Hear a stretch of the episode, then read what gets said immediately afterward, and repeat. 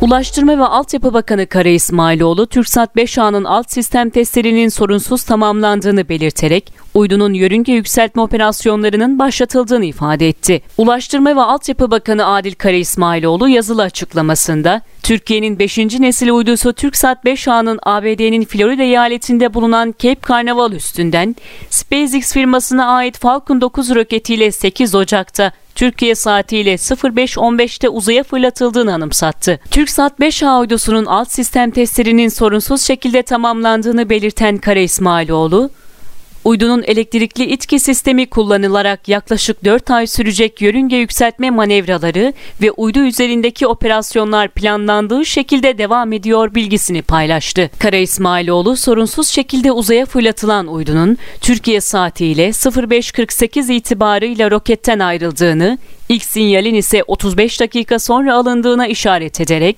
ayrılmanın ardından ilk verilerin Güney Afrika'daki istasyondan TürkSat Gölbaşı yer istasyonuna aktarıldığını ifade etti. Uydunun kapsama alanına girmesinin ardından TürkSat yer istasyonları üzerinden telemetre verilerinin doğrudan uydu üzerinden alındığına dikkati çeken Kara İsmailoğlu şunları kaydetti. Yörünge yükseltmeye başlamadan önce yapılması gereken kritik adımlardan olan güneş panellerinin ve elektrikli itki motorlarının bulunduğu kollarının açılması ile İtki sistemlerindeki hazırlıkların tamamlanması işlemleri sorunsuz gerçekleştirilmiştir. Alt sistem testlerinin tamamlanmasıyla uydunun yörünge yükseltme operasyonları da başlatıldı.